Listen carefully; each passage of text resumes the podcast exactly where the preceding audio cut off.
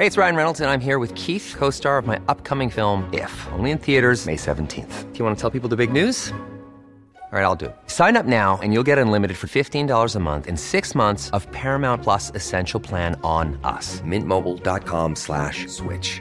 Upfront payment of $45 equivalent to $15 per month. Unlimited over 40 gigabytes per month. Face lower speeds. Videos at 480p. Active Mint customers by 531.24 get six months of Paramount Plus Essential Plan. Auto renews after six months. Offer ends May 31st, 2024. Separate Paramount Plus registration required. Terms and conditions apply if rated PG. I'm Sandra, and I'm just the professional your small business was looking for. But you didn't hire me because you didn't use LinkedIn jobs. LinkedIn has professionals you can't find anywhere else, including those who aren't actively looking for a new job but might be open to the perfect role, like me.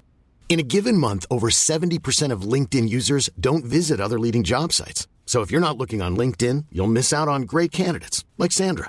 Start hiring professionals like a professional. Post your free job on linkedin.com/people today.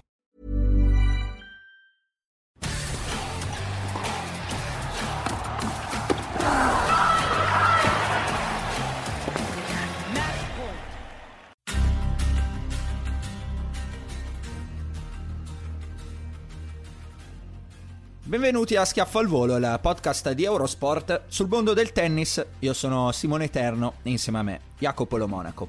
La puntata è la numero 11, ecco gli argomenti della settimana.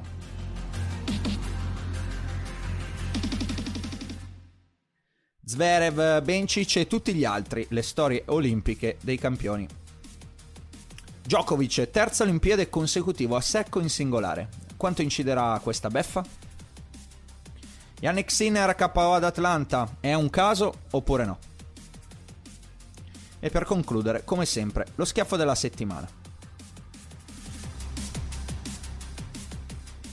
Buongiorno a tutti, buongiorno nel momento in cui registriamo, sono le 8.10 di lunedì 2 agosto, siamo reduci dalla eh, forse più grande giornata dello sport italiano, certamente la più grande giornata dello sport eh, olimpico italiano.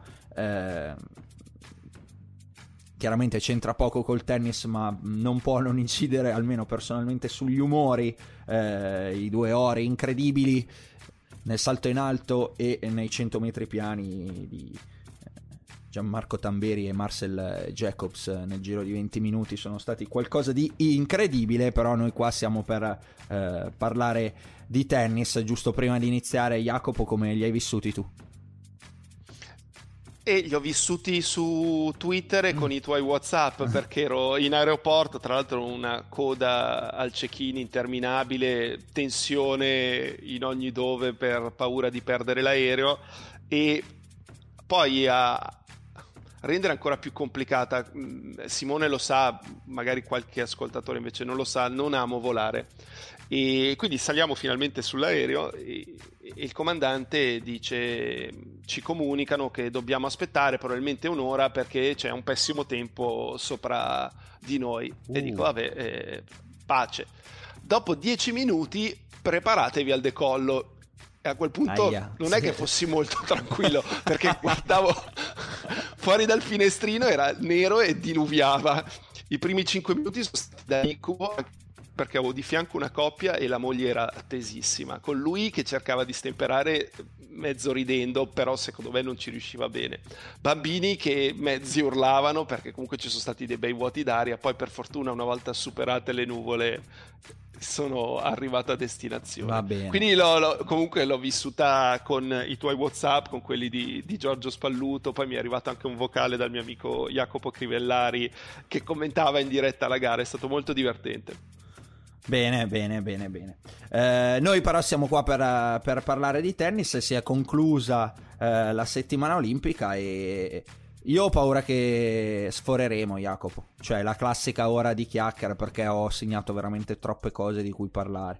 Perché comunque, oltre a tutto quello che è successo alle Olimpiadi, eh, due parole eh, per quanto è successo a Yannick Sinner ad Atlanta credo che vadano spese, o meglio, so, è sicuramente un argomento di discussione eh, per, quanto, per quanto è successo nella settimana. Quindi andiamo andiamo al punto, c'è, c'è Djokovic che non ha vinto e, e, e, questa è la notizia principale, c'è la vittoria di Zverev, c'è tutto quanto. Io direi Jacopo di andare con ordine e prima celebriamo i vincitori, cosa ne dici? Eh, con un recap generale di quali sono e di chi ha fatto medaglie alle Olimpiadi. Allora, eh, oro in singolare maschile a Sasha Zverev, oro in doppio maschile ai numeri uno del mondo Mektic e Pavic, eh, oro in singolare femminile a Belinda Bencic, l'oro però nel doppio femminile è andato a Siniakova Krejcikova, anche in questo caso nel numero uno del doppio eh, femminile chiaramente e poi in doppio misto si sono imposti con un pazzesco 13-11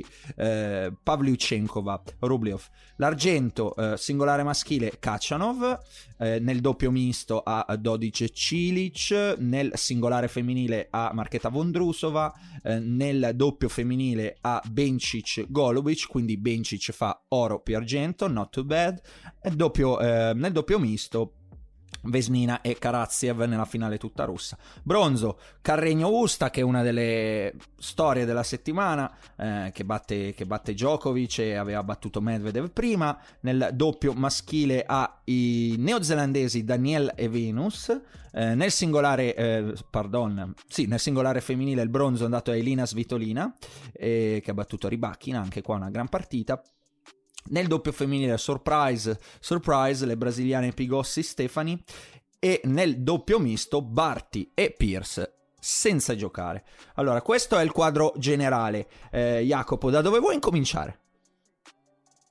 Ma partirei da Zverev, che secondo me è quello che esce alla grande da questo torneo per come ha giocato da quando l'ho visto io, ovvero da inizio terzo set con Djokovic e poi la finale, perché se gioca così è un, è un tennista diverso, è un tennista complicato da affrontare perché almeno, ripeto, in quei due set e mezzo, due, anzi in quei tre set, ha risolto i problemi con la seconda di servizio, è diventato più completo dalla parte del dritto, non era più così riluttante a giocare il dritto lungo linea, di rovescio gioca gli smash, viene anche avanti, si muove bene, fa paura.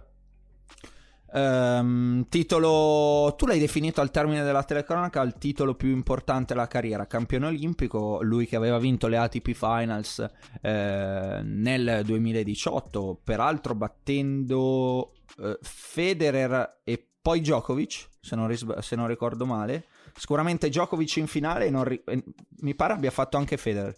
In, in semifinale, sto andando, sto andando, a memoria, ma sono quasi certo. Eh, e poi quattro titoli Masters 1000, cioè mh, mm, il ragazzo sta dimostrando ancora una volta che nella disciplina giocata al 2 su 3 eh, siamo al top, eh? Sì, sì, è quello che sottolineava anche Barbara, 2 su 3 ha dimostrato più volte che, che non è facile batterlo. Eh, Ma che cambia sul 3 su 5, anche... Jacopo? Cioè, secondo te, è proprio mentale o, o, o fisica? Perché... No, non credo, non credo per lui sia fisica. Eh, non può essere fisica, mentale. no? Eh. Però ha più tempo, forse per, almeno in passato, per ricordarsi che ha dei problemi col servizio. E quando poi inizia a incartarsi col servizio, in quella partita in sé non riesce mai a, a risolvere il problema. Cioè, quando gli entra nella testa che, che gli viene paura di servire la seconda, poi diventa veramente un grosso dilemma per lui riuscire a, a giocare tranquillo perché condiziona il resto del gioco, come lo abbiamo visto mm-hmm. più volte con la Bencic nel corso della settimana. E, um, ci sono tantissime cose che mi ero segnato su Zerev. Uh, in primis penso che ora verrà un pochino più magari preso in considerazione da, uh, dalla stampa tedesca, che diciamo non è super appassionata di, di Zverev, non so per quale ragione, forse perché non lo reputano così tedesco. Io, io Penso sono, anch'io. Io sono cattivo su queste cose, però conoscendoli, conoscendo un pochino i miei polli, scusate l'espressione, mi viene a pensare questo, cioè a me resta in mente eh, quest'anno la finale di, di, Madrid, cioè batte Berrettini e, e, in conferenza stampa, sai, finite le English question, c'è spazio per German question. E in German question non c'è un giornalista, ha un campione Masters 1000, tant'è che, e, e lo cito, eh, Ubaldo Scannagata aveva fatto una, una domanda eh, su giocando un pochino sulla nazionalità, eccetera, eccetera. E Zverev poi aveva, giocando sul fatto, oh, se vuoi venire a giocare per l'Italia, no? Una cosa del genere, perché n- proprio non, non, non, se lo filassero troppo. E poi finisce la conferenza stampa appunto in inglese e c'è spazio per le domande tedesche e, e nessuno... Eh, ne- nessuno è lì per fargli una domanda e lui dice era, era, stata la conferenza stampa dove aveva detto ma sì in Germania hanno un interesse molto quasi un po' polemico no? e e dice you see there's nobody uh, they, they, don't care about me. E, e, quindi io penso che adesso verrà considerato anche perché ha detto una cosa bella secondo me che è un, porta ad aprire una discussione sul torneo olimpico. Uh, this medal uh, doesn't belong to me it belongs to Germany I was playing for my country my family my brother my daughter che è un pochino quanto poi ha detto anche Carregno Busta, che è l'altro uomo della settimana nel, nel torneo mm, maschile, no? Che ha detto una cosa il cui concetto riassumibile è ho sentito la Spagna dentro di me, parlava del carigno, dei messaggi che gli erano arrivati. Credo che sia sottovalutato il torneo olimpico da questo punto di vista, perché poi riesce sempre a regalare delle storie eh, che secondo me non sono banali. Indubbiamente, ma lo si è visto anche dall'emozione che hanno provato sia chi ha vinto sia chi ha perso eh, quanto ci sono rimasti male, penso anche alla Sfiontek nei primi giorni che non riesce poi ad alzarsi dalla sedia dopo aver perso dalla Badosa e deve scendere, credo fosse la sua mental coach, a parlarle, a convincerla di, che oramai la partita è persa e pazienza, ci saranno altri incontri altrettanto importanti e altre Olimpiadi per lei, piuttosto che, che Djokovic che a un certo punto eh. sbrocca e, e molla. Ha, ha, tenuto duro, ha tenuto duro, ha provato a rientrare fino al 4-0, poi dal 4-0 in poi ha, ha lasciato andare la partita. Eh, quindi è vero, alla fine quando sei lì anche senza pubblico è comunque un'esperienza unica ed è diverso da qualsiasi altro torneo. Esatto, e lì volevo arrivare, no? Cioè, mi sorprende questi forfè di cui abbiamo tanto discusso negli episodi precedenti, eh, legati alla pandemia quanto vuoi, ma legati al tema di discussione da alcuni, da alcuni portato sul piatto, cioè, ah sì, però ai tennisti in realtà il torneo, il tennis, il torneo olimpico non interessa così, poi però quando arrivano, ecco, cioè... Mh, mm, è diverso. Forse una volta lì l'atmosfera del villaggio olimpico, non lo so, cioè è diverso perché ha sempre raccontato ultimamente storie belle e io ci metto anche un'altra cosa, cioè il fatto che né Federer né Djokovic, ovvero due dei tre più grandi, eh, o comunque io la penso così, so che per te non è così, però eh, de- de- di sempre di questo sport, eh, non siano riusciti a vincerlo credo che sia emblematico sul valore, cioè bisogna tirar fuori comunque qualcosa in, in, più che in qualche modo né Djokovic né Federer, appunto i più grandi, sono riusciti a tirar fuori, al di là di, al di, là di tutto. Quindi credo che sia davvero una, un'altra dimostrazione del, dell'importanza di, di, questo torneo. Um, almeno questa è, è, la mia opinione. È stata una. Torniamo, torniamo ai personaggi, Jacopo. È stata una Russia comunque protagonista perché. Eh, Kachanov ha giocato una bellissima settimana, ha sfruttato una parte di tabellone dove forse Zizipas mm, gli ha fatto un regalino. Può essere, però lo Zizipas eh, del post Roland Garros eh, non ha fatto granché, mm-hmm. quindi non è detto che avrebbe vinto lui con Achanov nei quarti invece di lasciare strada ad Umber, quindi non mi convince. Stavo un attimo riflettendo se a inizio torneo eh, avessimo pensato qual è la medaglia più probabile, io probabilmente ti avrei detto Karatsev e Vesnina e poi al secondo posto Medvedev. E invece Medvedev è quello che, che non l'ha vinta. Uno, erano lui e eh, c'era una giocatrice che adesso mi sfugge. Sono gli unici due del team Russia a non aver vinto medaglie. Ah è Kudormetova? Esatto.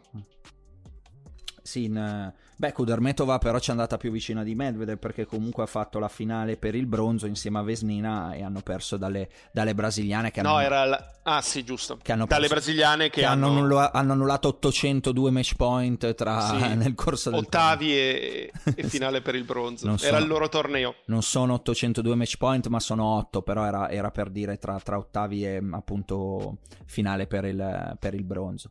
Eh, sì, sì, Russia, Russia protagonista. Eh, Medvedev è una sorpresa, Jacopo, hai fatto bene a tirarlo fuori, però credo che abbia influito tanto questo caldo torrido e, e si è trovato di fronte comunque un torneo dove anche incontrarsi un Fognini che aveva, mettiamola così, voglia di giocare, voglia di dimostrare che insomma l'ha tenuto lì alle 2 di pomeriggio sotto 32 gradi, 33, umidità al 7000%, eh, non credo l'abbia aiutato nel suo cammino, cioè l'ha, l'ha bello bollito, l'ha rosolato in padella Fognini a lungo e pur essendo riuscito a sopravvivere al turno dopo hanno finito di cuocerlo. Sì, ma l'errore sta comunque nel giocatore. Tu sai quali sono le tue condizioni, sai quanto puoi resistere al caldo e con quell'umidità e non imposti allora la partita da 77 metri dietro la riga di fondo a remare. e, e, poi a un certo punto ti rendi conto che non hai più benzina e devi cambiare tattica. Mi sembravano i match di Gael Monfils 3 su 5. Partiva, accendeva il contachilometri e poi dopo due sette e mezzo eh, era finita la benzina e provava a cambiare tattica, ormai è troppo tardi. Chiaro, mm, no, sono, sono d'accordo anche, anche, su questo dal punto di vista tattico. Eh, però mh, mh, questa cosa, cioè, Medvedev se la porta dietro. È proprio la sua caratteristica, alla fine gioca così, l'abbiamo visto così anche a Wimbledon e Parigi, no? Sì, però mh, ripensiamo anche alla finale dello US Open con Nadal, gioca due set in quel modo, anzi due set e mezzo, forse anche due set e tre quarti, poi e poi a un certo punto dice ok, così non va bene, eh, ma va, proviamo a tirare tutto un po' anche a caso e magari gira, e magari è girata e per un soffio non la vince, quindi eh, capisco che il suo pane burro, come direbbero negli Stati Uniti, sia quello. Però magari un po' meno di quello inserire qualche altro ingrediente. Anche perché eh, è arrivato a un, a un livello ormai così in alto che qualcosa devi, devi, andare a perfezionare perché sennò poi l'ultimo step e quindi in questo caso, nel suo caso, riuscire a vincere i tornei dello slam eh, l'hanno fatto tutti quelli che l'hanno preceduto, no? Qualcuno dei grandi di cui parliamo sempre ha migliorato nel corso della sua carriera qualcosa, eh, o comunque dei buchi, dei limiti che aveva ehm, nel, nell'approcciarsi, no? Anche spinto evidentemente dagli altri due a vicenda, o dagli altri tre. Dai, ci voglio mettere anche Murray in questo. In questo Beh, ma allora mettiamoci anche Vavrinka. Cioè, e mettiamoci anche Vavrinka, 5. Hanno no? sicuramente fatto qualcosa in più per provare a vincere quei tornei lì. Eh. E ci sono riusciti per tre volte Murray e Vavrinka. Vavrinka pre, pre anche match in Australia, quello famoso con, eh, Djokovic. con Djokovic, era un giocatore diverso. L'ottavo pensato, del 2013. Esatto, ha pensato a cosa poteva fare. Una delle soluzioni che aveva trovato intanto era bloccare sempre la risposta sulla prima. Che questo gli permetteva di giocarsi tutti i punti. Prima invece magari giocava due risposte fantastiche e 14 fuori dal circolo. No, no, è corretto, l'ho sottolineato proprio per questo, cioè io questo miglioramento eh, poi questo piccolo salto di questa, tra virgolette, nuova generazione eh, ancora non l'ho visto. Mm, gli altri evidentemente erano più bravi anche in questo, cioè nel leggere e nel, e nel capire. Vedremo se Medvedev eh, riuscirà a fare anche questo. Mi piace che stiamo toccando più o meno tutti i punti e Jacopo non possiamo non parlarne, visto che ne avevamo anche accennato la, la settimana prima, ricordi di Paolo Carregno eh, l'avevi definito un giocatore che insomma poteva fare un po' di più eh, per i mezzi che ha e l'ha fatto dai un po' di più perché comunque battere eh, prima Gio- scusami prima, prima Medvedev numero 2 del mondo e poi Djokovic numero 1 del mondo eh, wow. Sì, e, e, se pensi che ha vinto solo il bronzo e battuto il numero uno e il numero due, eh, sì, si è quasi limitato. E sinceramente non ho visto la semifinale con Achanov, ma ho visto ieri Achanov e non mi spiego cosa sia successo nella semifinale, cioè abbia perso così nettamente. Mi, mi ha spiegato Barbara che comunque lui non riusciva a togliergli il tempo come magari ha fatto ieri Zverev e poi ieri il, il russo non faceva male né col servizio né con il dritto quanto avrebbe voluto. Comunque, eh, parlando di, di, Pablo Carregno, eh, ribadisco il concetto, secondo me è veramente forte e, e deve solo convincersi di esserlo. Questo non significa che possa vincere uno, sm- uno slam, non credo, però che possa costantemente ottenere risultati importanti sì e stare nei primi dieci per un po'. Beh, il suo ultimo anno parla piuttosto chiaro, proprio da, dall'episodio allo US Open in poi, insomma, ha ottenuto comunque risultati di un, di un certo livello, tra cui questo chiaramente il più, il più importante della, della carriera, no? No, poi, insomma, ha fatto tirare una pallata a una giudice di linea uh, a merito suo. Gli ha, gli ha, fatto lanciare la racchetta in tribuna, gli ha fatto spaccare la racchetta contro il paletto. Evidentemente qualcosa che, che dà fastidio ce l'ha a Djokovic, ma non solo a, al serbo, perché lo stesso Medvedev nel tiebreak del secondo su un dritto che avrebbe dato il punto, avrebbe dato il 6-4 nel tiebreak, quindi due match point a Carregno, eh, chiama il falco Medvedev, ma fa già segno verso il suo angolo, intanto è buona, gioca con la mano davanti agli occhi e sta dentro tutto, quindi anche lui stava sbroccando e non era vero quello che stava dicendo, perché in quel tiebreak ad essere stato fortunato era stato proprio Medvedev che con un dritto a caso sul 3-0 aveva preso un millimetro di riga. Non solo perché poi quel dritto famoso di Carregno era anche fuori, quindi sono andati 5 pari. E... Insomma, per... Car- Carregno ti porta a sbroccare ed è sempre un merito. Certo, perché sa essere muro, ma sa anche spingere a tocco, ribadisco. Fa i punti col servizio e, e, lo ha dimostrato nella finale per il bronzo. Da destra continuava a servire vincente con Djokovic e poi da sinistra Djokovic gli annullava i match point finché al sesto è riuscito a chiudere.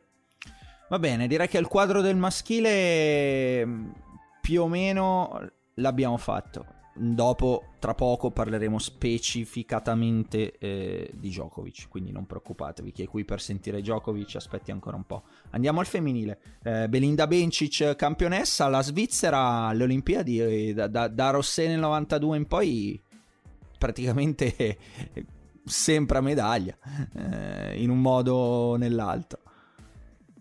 Sì, ed è particolare che Federer e Vavrinka non abbiano mai vinto almeno l'oro in singolare e le abbiano vinte Rosse e Belinda Bencic. Bencic è stata un po' la sua settimana, non, non dico come la Puig di cinque anni fa, però le, le, è girato tutto bene, deve ringraziare la Ribachina che si è suicidata in semifinale.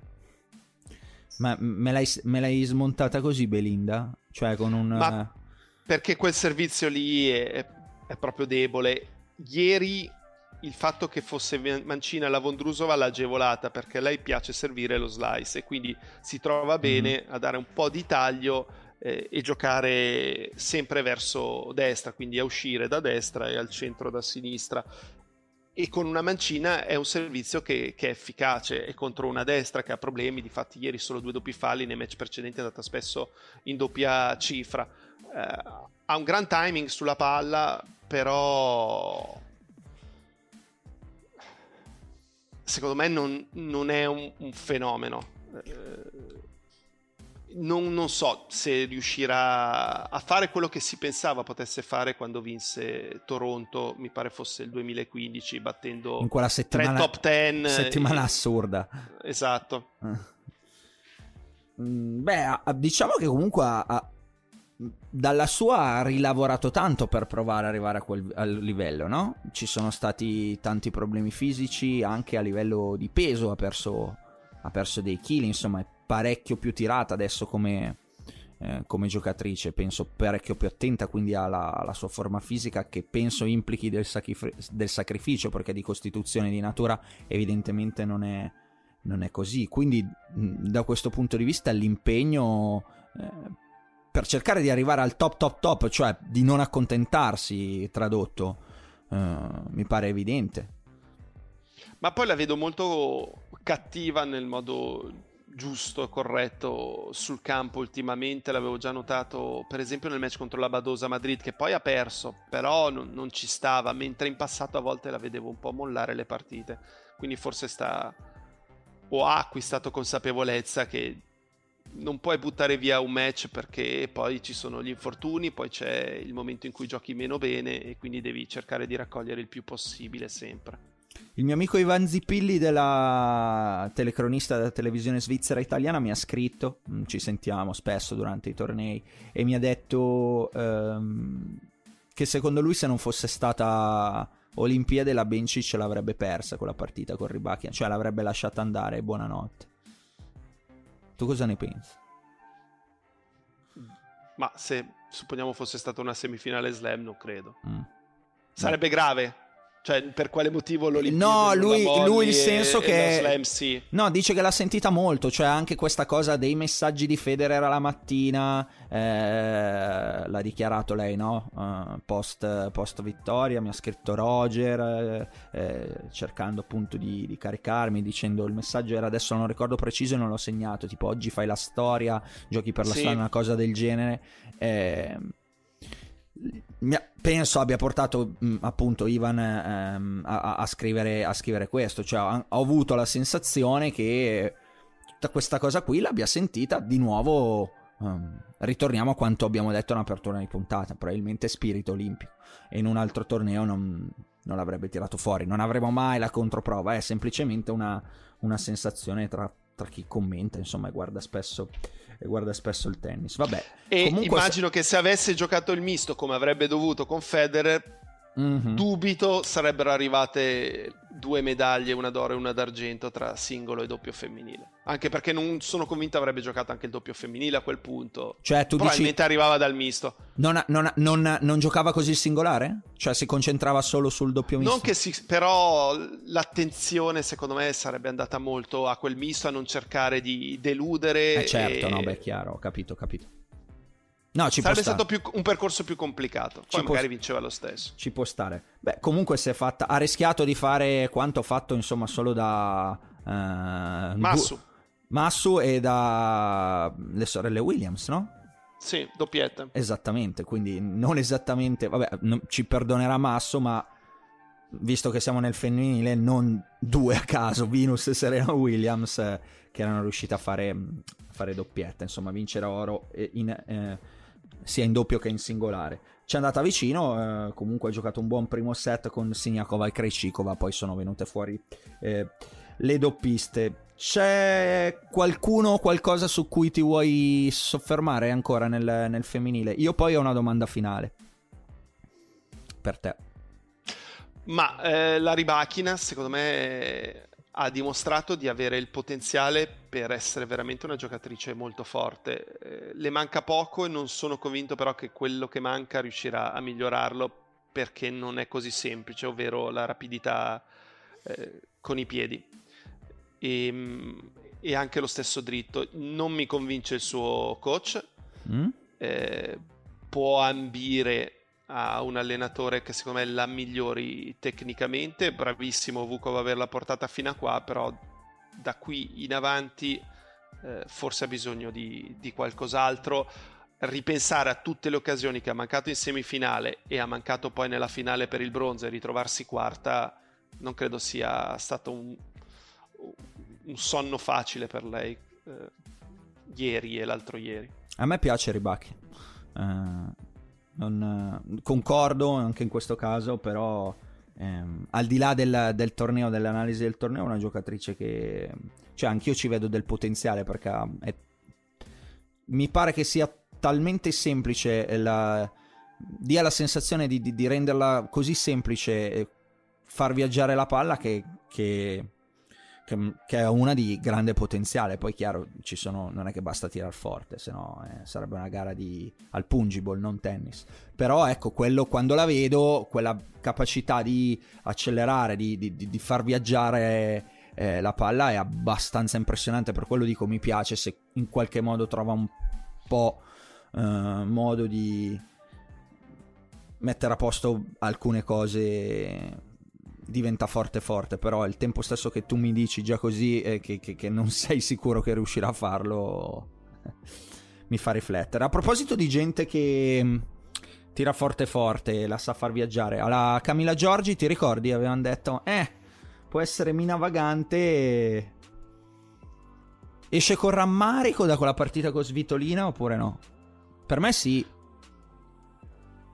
Per come l'ha giocata, sì. Eh. E poi in realtà occasioni vere no, non, non le ha avute. Sì, quello smash andava a 0-30, però non ha vinto il game e poi al massimo erano 5 pari. Certo, meglio essere da 1-5 a 5 pari che da 5 a 1 a 5 pari. Però la strada era ancora molto lunga. Abbiamo visto poi anche nella partita di, per il bronzo la Svitolina non, non, ha mollato nulla anche nel momento in cui sembrava fosse persa. Eh, quindi il rammarico c'è perché per come aveva giocato i primi tre incontri è stata un, po' assente nel match di mm. quarti di finale. Insomma, era l'occasione forse più grande della sua carriera per fare qualcosa di veramente importante. Eh sì, perché mm, comunque vincere quella partita l'avrebbe portata in ogni caso a giocare un match per una medaglia e quindi poi sai può, davvero a quel punto su, succedere di tutto visto quelle che poi si sono configurate come, come l'avversaria eh, peccato eh, peccato perché ripeto la sensazione l'aveva data buona dalla prima partita ne avevamo parlato proprio nella, nella, nella giornata precedente poi alla fine si è confermata la tua di teoria Jacopo alla e non la mia eh, l'ultima, l'ultima, l'ultima cosa sul uh, torneo olimpico prima di passare a Djokovic. Um, Musetti e uh, Sonego in doppio. Sono andati davvero vicini a fare una cosa incredibile, eh? perché battere Mektic e Pavic alla seconda partita insieme della carriera, eh, visto poi quello che hanno vinto quest'anno, vinto nell'ultimo periodo i, i, i due croati, eh, bravi, sì, hanno fatto una partita divertente, eh, giocata a modo loro, però in maniera efficace. Non è mai facile, credo, per una coppia vera di doppio affrontare due che stanno dietro e tirano forte, ma non solo tirano forte perché poi sanno usare bene con intelligenza il lob, sanno giocare comunque anche di tocco. Eh, è un peccato che li abbiano incontrati negli ottavi, che secondo me, considerando chi è andato a medaglia eh, e tutto sommato anche la coppia semifinalista, quella statunitense composta da Krajcek e Sangren, Sangren. E, e, Daniel Vinus invece che hanno vinto la finale per il bronzo, ma se giocassero oggi una partita secca, eh, io penso che vi, la vincano Sonego e Musetti. Musetti che ieri mi, mi hanno raccontato stava giocando a beach volley a, a Carrara Bene, eh, un po' di vacanza, no? Uh, no, no, certo, ci sta. Ci Basta che non si faccia male. Eh. Beh, sì, però ne abbiamo visti di... Ci sono anche i tennisti che sciano. Cioè, ho visto tennisti sciare che per le articolazioni, per il ginocchio, una delle cose più pericolose. Poi, se ti fai il ginocchio, eh, eh in bocca al lupo, gioca a tennis. Quindi, dai. Eh bu- buon per lui e-, e, che stia attento. Arriviamo all'argomento eh, principale. Dopo c'è altro, Jacopo? Mi- ci siamo persi qualcosa? No, dai. Dopo una mezz'oretta di chiacchiere in generale sul eh, torneo del torneo olimpico. È ancora torneo olimpico, chiaramente, ma è stata la la notizia, insomma, eravamo qua a parlare di Grande Slam, di Golden Slam, di eh, è infermabile, chi può fermarlo? Non lo ferma nessuno ed è successo l'imponderabile, cioè questa non è una non è la domanda quella che sto per fare della mm, una domanda della puntata, ma è la domanda. Eh, quanto inciderà prima ancora di analizzare il KO di, di Djokovic sulla stagione. La gente mi ha scritto vuole sapere quello. Sai quando iniziano, ah no, però adesso magari perde gli US Open, eh, non ne vince più una, questa cosa la segna, oppure è vero, non è vero secondo te? E, e poi parliamo del torneo. No, non, non ho idea. Mi aspetto che riparta però non sarà così, così scontato, cioè comunque una sconfitta dura da digerire, lo ha dimostrato poi perdendo anche la finale per il bronzo in quel modo, anche perché totalmente inaspettata, ha giocato un quarto di finale con Nishikori pazzesco, Nishikori nel primo set ha giocato bene, ha preso 6-2 e, e, poi ci ha provato ancora a inizio, set, a inizio secondo, ha avuto palla break nel game d'apertura, è andato sotto 2-0 e ha detto vabbè questo non è, non è umano, cosa posso fare? E, ha preso una stesa anche nel secondo, quindi per come aveva giocato sino a quel momento e battendo un, comunque un avversario solido sul, sul, cemento in quel modo e poi vai avanti un set e un break con Zverev eh, aveva già gli stavano passando la medaglia d'oro e invece è sparito ma poi perché Jacopo? Zverev e cioè, ah, ferma, faccio il quadro. Veniva da 22 partite consecutive vinte, ok? Poi veniva da 64 partite vinte dopo aver vinto il primo set. Non c'era stata partita, e mi riferisco alla partita con Zverev, non c'era past- mh, par- stata partita per un'ora, perché comunque era 6-1 tra due servizio e, e poi ha fatto 5 punti in 4 turni di battuta consecutivi. Cioè, ha mollato mentalmente e perché?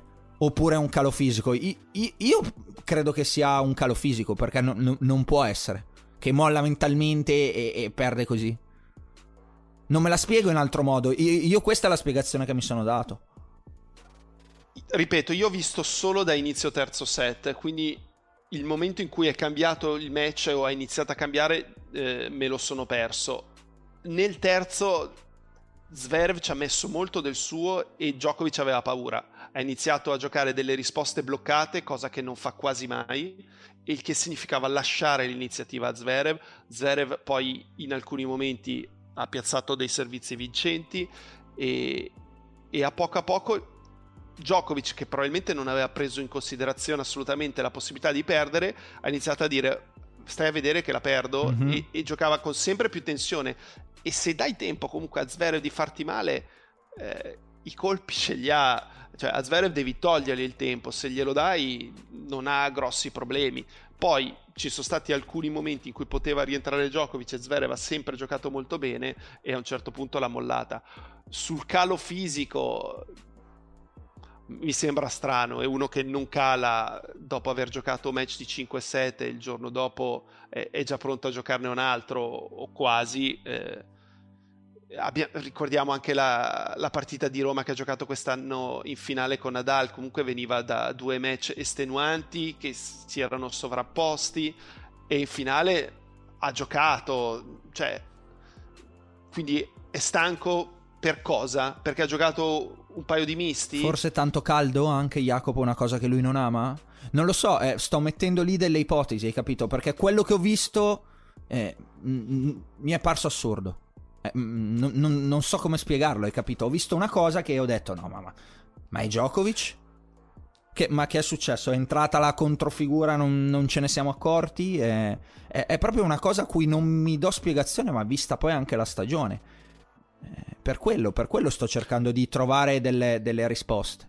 Il caldo, il vento li ha subiti spesso, ma quasi sempre provava o cercava di trovare delle soluzioni, perché comunque in Australia quante partite ha giocato comunque con temperature feroci e ne è venuto fuori. Forse più a inizio carriera. È sempre però. venuto fuori, sì sì. Perché eh, negli ultimi anni gioca tranquillo la sera a 20 gradi. Eh? Beh, ma non tutte le partite, comunque ogni tanto lo mettono di giorno per forza di cose. Eh... E poi non era stato un match duro, 6-1 3-2. No, cioè, no. dove sta la stanchezza? Cioè, quindi tu dici, te la spieghi co- più come un asciolto mentalmente. Per, cioè, per la prima volta ha pensato la perdo anziché la vinco. E, e questo è il risultato. Mi, mi, pare di capire che sei più di questa teoria che Secondo dell'altra. me si è si è irrigidito perché si è ritrovato in una situazione che non si aspettava e ha iniziato a giocare un po' con paura. E, cioè io vedere Djokovic che blocca la risposta così spesso è un controsenso per uno che risponde come lui. E, e, mi fa capire esattamente quello che sta provando. Però, se blocca la risposta vuol dire: Ok, voglio far partire lo scambio, voglio che, che si giochi. Però, se fai così, vuol dire che lasci l'iniziativa all'avversario. e, e Zverev non si è tirato indietro.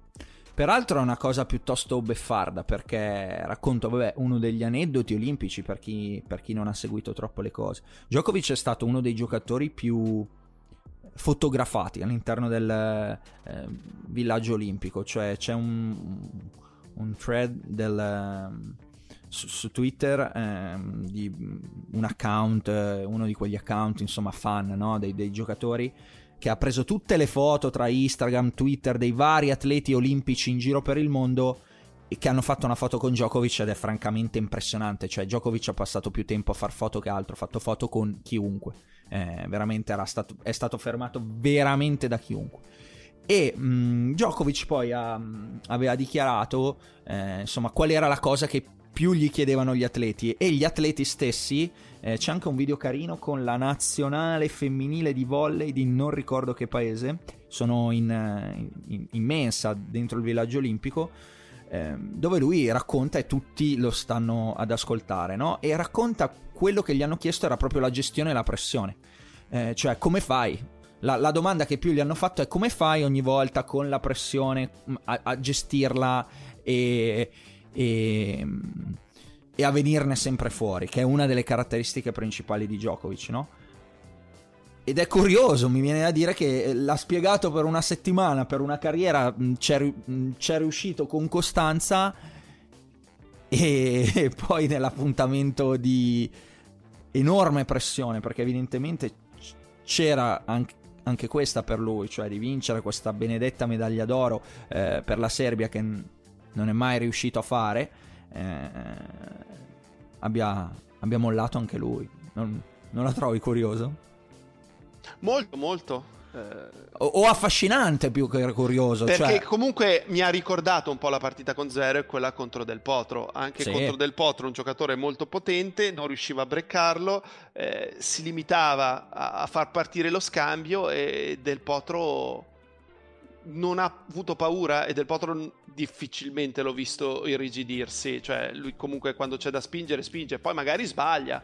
Eh, però non, non perde il punto perché non prende l'iniziativa. No, no, la prende magari e, e appunto eh, gli esce. E no, niente, su, su, su, Djokovic appunto sono, sono, rimasto affascinato da tutto questo, cioè è stato uno dei giocatori più, eh, più più voluti eh, per, per, per, avere un ricordo da, da, chiunque. Ci sono video anche di ragazze, c'è una ragazza tedesca di non mi ricordo che sport che dopo che, che fa la foto che lo vede per strada poi impazzisce, c'è la story su Instagram. Cioè, eh, su una delle superstar, forse una delle principali superstar eh, globali dentro il villaggio olimpico, eh, che ha parlato con tutti, che è stato davvero molto carino con con, con tutti quanti, dalle foto ver- non l'ha mai negata, erano veramente tante, cioè io dopo un po' direi basta, vi prego. Eh, invece penso che davvero non l'abbia negata nessuno, o una parola per nessuno eh, non è mai stata negata neanche quella, e, e, e, lui stesso, appunto, che dichiarava questa cosa, mi hanno chiesto in tanti della gestione della pressione, la gestione dei momenti e poi non è riuscito a gestirli lui i momenti. Vabbè, sulla stagione comunque non mi hai, non mi hai dato risposta, cioè non, non hai sensazione di, di, quanto inciderà. Io penso che... Cioè, secondo me incide. Secondo me incide perché Dopo... La stagione però è lo US Open. Eh, cioè... la stagione è lo US Open, certo. Eh, e lo eh, US Open è vicino. È l'unica eh, cosa che conta. Sì, sì. sì, sì eh. Lo US Open è vicino, cioè c'è da metabolizzare una delusione enorme. Perché comunque non è riandato a medaglia. Cioè l'ultima medaglia alla fine è Pechino 2008. Perché a Londra ha perso da, ehm, da Murray e poi ha perso da Del Potro. Da Del Potro. Eh, a Rio ha perso pronti via da, da, da Del Potro di nuovo al primo turno e qui ha perso da Zverev e poi ha perso da Carregno. La delusione è veramente gigante, non è riuscito neanche a fare medaglia. Cioè, stiamo parlando di Djokovic, la cui ultima medaglia è il bronzo di Pechino 2008. Sono passati 13 anni. E nel mentre in questi 13 anni, dal 2010 in poi, praticamente è stato il protagonista.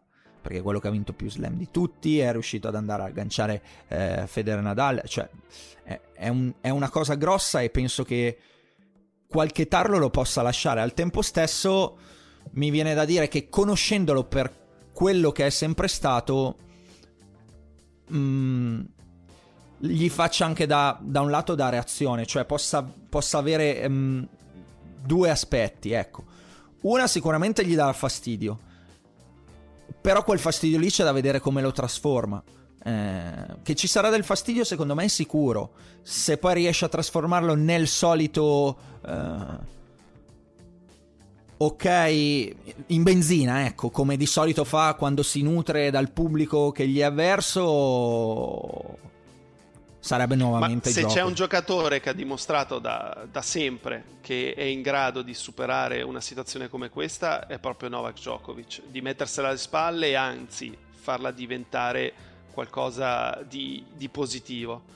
Quindi io mi aspetto una grande reazione. Mm, Dopodiché, okay. allora già mai dato una però risposta. la pressione ci sarà a New York e più si avvicinerà all'eventuale grande slam e più salirà la pressione, più lo ricorderanno in ogni momento della sua giornata, in ogni in intervista, ogni in ogni conferenza stampa.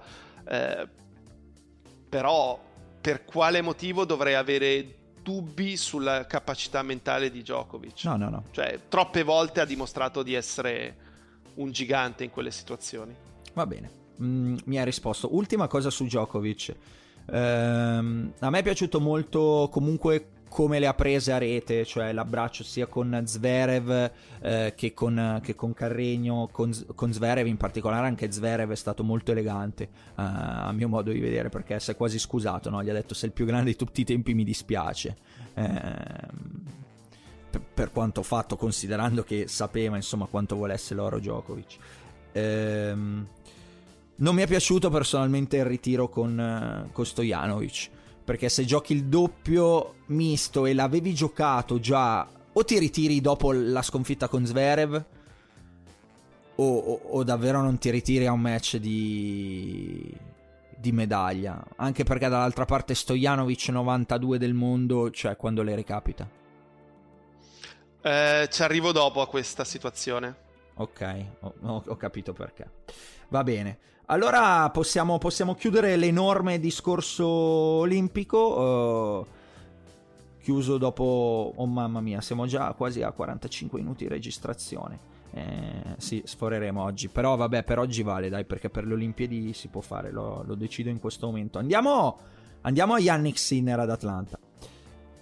Cambio di, cambio di, argomento perché è, un, è, è, stata una notizia, Jacopo. Anche perché ti voglio raccontare quanto mi è successo su Twitter. Magari già lei gli hai dato un occhio. Ha perso contro il numero 132 del mondo O'Connell 7-6-6-4. Tre set point non sfruttati nel primo set. una partita che. Mh, mm, diventa diventa interessante perché? Perché per la prima volta da quando gioca partite ufficiali, registrate, internazionali a tennis, Jacopo, quattro sconfitte consecutive non le aveva mai fatte, me le sono andate a vedere, mai eh? Manco nei Future nel 2018, i primi che giocava, i primi che giocava, proprio i primi registrati, cioè la peggior, poi se da bambino al, tu, al torneino i, tra, tra di loro in Alto Adige ne ha perse quattro consecutive, non lo so. Però diciamo registrate non ce ne sono. Quindi la peggior striscia erano tre partite consecutive. Qua siamo quattro. Eh, quindi eh, partiamo da questo assunto. È evidente che Sinner ha abituato bene ne, nel rapi- nella sua rapidissima ascesa al tennis, no? E, e abituando bene ed è evidente che appena uno un attimo perde appunto quattro partite viene giù tutto. Però non è questo. Eh, non è perché è abituato bene, non c'è da parlare. Eh, non tanto appunto per queste quattro partite perse, ma quanto per il periodo consecutivo e i segnali eh, che secondo me non sono confortanti, ma un po' di confusione. Io ho usato questa parola e su Twitter si è scatenato l'inferno. Cioè, ne sono arrivate di tutti eh, i colori. Adesso arrivo alla domanda, eh. ci, ci sto mettendo un po' per me è, mi, ha, mi, ha, dato la sensazione la partita di O'Connell e le altre essere in confusione. In confusione intendo. Eh, a livello tattico mi pare che si voglia renderlo un giocatore più aggressivo e lui per natura non è un giocatore aggressivo. E quindi c'è da riflettere su questa cosa, oppure no? Perché dici che non è un giocatore aggressivo? Cioè, cosa intendi tu per aggressività? Per aggressivo chiudere, chiudere sempre in comando dello scambio, il, rimanere sempre in comando lui dello scambio e, e, e, chiudere il punto. Quando invece a me dimostrava che se anche si resta lì un po' più indietro alla Andy Marre, per dirti, cosa, trasformazione che Marre poi ha fatto nella carriera, eh, sia più bravo a fare quella cosa lì. Però tu dici è assolutamente necessario che diventa aggressivo? No, anzi. Per aggressivo deve... come intendo io, ecco. Per, per, stare sempre in comando del punto e chiuderlo lui. No. Eh, e lo dimostrano Djokovic, eh, Nadal, che, che, spesso stanno lì e palleggiano e dicono vediamo cosa mi sai fare tu. Eh, no, prima di tutto... Però secondo me non ha le capacità difensive né di Marre né di Djokovic né di Nadal, cioè lui quando, si muove bene quando arriva in corsa, però non gioca un colpo a, a contenere, gioca spesso un colpo aggressivo. Ora, soprattutto dalla parte del dritto, eh, dovrebbe a volte giocare colpi più rotondi e anche colpi interlocutori, sono d'accordo, però il suo tennis deve essere un tennis di spinta, deve essere un tennis in un certo senso la Davidenko. Eh, è il giocatore che in questo momento me lo ricorda di più. Eh, e i miglioramenti devono avvenire da dentro il campo, nella transizione che porta dalla riga di fondo alla rete, la capacità sulla palla a tre quarti, non dico di chiuderla sempre, però di avere buone percentuali su quel colpo eh, che poi gli permettano di andare a rete a fare una volée semplice. Eh, Tem- altro tema di discussione interessante. Volée, Ma al di là delle, delle quattro sconfitte consecutive, se vogliamo tornare anche un po' più indietro, è da Barcellona che non vince un bel match. Perché se vediamo chi ha battuto da dopo Barcellona, Pela Madrid che si è ritirato ed era un periodo in cui faceva fatica e poi perde da Poperin. A Roma sì, batte un Bear e perde in quel modo da Nadal con delle chance. A Lione sì, c'è stata la bella vittoria con Carazze, però poi perde da Rinderneck. A Roland Garros quasi perde da Herbert, poi batte sì. Magher e poi batte Michael Immer e poi appunto le quattro sconfitte consecutive con un solo set vinto tra l'altro in queste quattro partite. Corretto. Um, ci sta, cioè sta che ci sia questo primo momento di, di incertezza, anche perché adesso sai, prima andava in campo e, e tutto quello che veniva era, era quasi un regalo, perché sì, ci si aspettava che giocasse bene, però se anche non avesse vinto tutte le partite che ha vinto non era un grosso problema. Adesso va in campo sempre da testa di serie, l'avversario shh, gioca contro di lui intanto con una consapevolezza che non è un periodo ottimale e quindi sta lì su ogni singolo punto e poi se lo batte nella stragrande maggioranza delle situazioni si apre il, cap- il, tabellone, cioè entrano in campo con uno stato certo. d'animo completamente diverso rispetto a 12 mesi fa e per lui invece c'è per la prima volta la pressione di entrare in campo da favorito e queste partite come quella contro O'Connell, in un certo senso anche quella contro Fuciovic a Wimbledon, la gente si aspetta che le vinca e se, la, se l'aspetta il suo angolo e quindi anche lui e nel momento in cui va sotto dice perché sono sotto, io sono Yannick Sinner, queste partite non dovrei nemmeno eh, lottare. Non so esattamente cosa gli possa passare per la testa, però quando sei abituato a vincere inizia a perdere qualche partita e non ci sei abituato inizia no, a venirti dei dubbi. Ma quindi, um, Jacopo, qual è eh, il motivo della... Cioè, a me pare evidente che ci sia un, una piccola involuzione rispetto a quello che era stato l'anno precedente. Eh, qual è il motivo? Cioè, è solo questo? Il fatto che sta. No, il motivo è che dovendo... gioca, gioca, un tennis difficile. Cioè, il suo tennis non è facile. Gioca quasi tutto in, vicino alla riga in spinta. Il che significa che tanto devi arrivarci sempre bene e poi devi colpirla eh, sempre davanti. Se inizi a colpirla con un pochino di dubbio, inizi a dire ah, però il dritto ne sto sbagliando tanti e non entri deciso, quella palla invece di starti dentro, perché poi sono tutte palle, soprattutto di dritto, che hanno poco margine, passano. 20 cm sopra il nastro e spesso finiscono vicino alle righe. Se entri con un minimo di indecisione, quella palla ti scappa e quindi cosa succede? Che il colpo dopo sei ancora più indeciso e, e vai in confusione. E Ma... non è un caso anche che stia perdendo così tanti tiebreak. Ma non è eh, un processo voluto? Cioè quello di appunto fargli mh, mm, giocare questo, questo tipo di tennis? Cioè, insisto, io non me lo ricordo così all'inizio. Il Sinner che vinceva l'anno scorso e fin dall'inizio cioè non giocava così esasperato per quello la mh, mm, ho la definizione confusione che mi è stata anche contestata ampiamente ne, su, su, Twitter. Io qua chiedo te perché sei, sei, tu l'esperto tecnico hai capito? Però insomma io non è che faccio il tecnico però partite di tennis ne ho viste tante tante tante nella mia vita.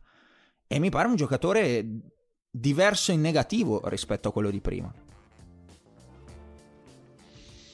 Bisogna vedere lui cosa si sente, se, se è convinto di, di, questa scelta, anche questi piccoli cambiamenti al servizio, ne è sicuro li fa perché gli viene detto, però sai quando fai una cosa contro natura, contro la tua volontà, eh, mm. non la fai bene. Quasi la fai come a dire sì, te la faccio perché me l'hai detto, però ho ragione io perché non mi verrà e quindi per forza di cose sei già sconfitto in partenza. Ah beh, io ovvio, non so quanto così, sì. sia convinto di quello che sta facendo. Ripeto, non ho visto però il match con O'Connell, quindi eh, ma no, è, so. allora è stato un match tirato, anche qua è venuta fuori una polemica con Vanni e Gibertini, e ci siamo un po' insaccati su, eh, su Twitter eh, perché dice vabbè ha perso una partita che, eh, di, di, di, due punti perché ha avuto tre set point eh, nel primo set, ha perso poi 6-4 nel secondo, poteva vincerla, non c'è niente di che. E io gli ho detto ma l'hai vista la partita? Eh, lui mi ha risposto di no, vabbè adesso non è che voglio entrare nella polemica, era per dire che comunque ha giocato un tipo di partita dal mio punto di vista ancora confusa, non, non lineare, non, non pulita come, come, giocava prima. E... Ehm, Però non avendo visto anch'io la partita io posso rispondere eh, dicendo ma deve andare al tiebreak del primo con O'Connell? Esatto. Non riesce a risolverla prima? Esattamente, era questo. Se poi senso. ti ritrovi a giocarla punto a punto al tiebreak può succedere. È chiaro. Che che a volte vinci tu annullando set point e a volte lo puoi perdere.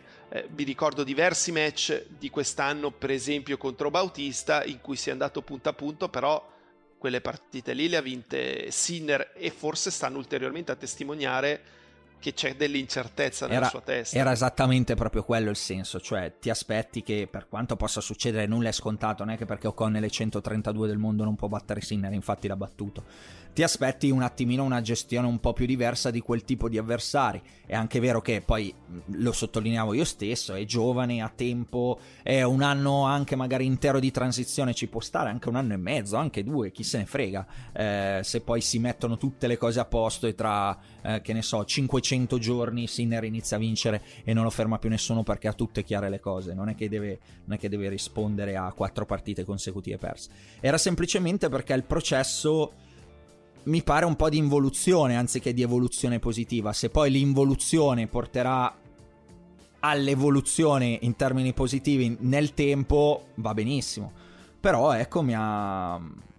Pensavo, penso sia una notizia e anche perché l'interesse è tanto. Ti leggo un po' di messaggi perché me ne sono arrivate di ogni. Deve cambiare coach per fare un ulteriore step mentale, fisico e tecnico-tattico. Piatti più di questo non può fare. Un altro, lasciamo tranquillo Sinner e ricordiamoci quanto è giovane. Eh, un altro, non ha bisogno di tranquillità, ha bisogno di migliorare la parte tattica del suo tennis. Perde tanti punti con lo scambio in mano. Questo eh, basterebbe fare un passo in avanti per portare a casa il punto e qualche volta scendere a rete. Crede che col tempo imparerà a farlo. Eh, lo vediamo tutti, mi sembra sembra assurdo non lo capisca Piatti, forse il ragazzo che non vuole scendere a rete, farebbe molti più punti con minore sforzo. Eh, lo staff preparatissimo che attorno mi sembra più in confusione lui e così via. Cambiare co- uno addirittura, cambiare coach e andare all'estero. Un altro, questo è divertente, ha scoperto quella cosa lì non era pronto, va compreso.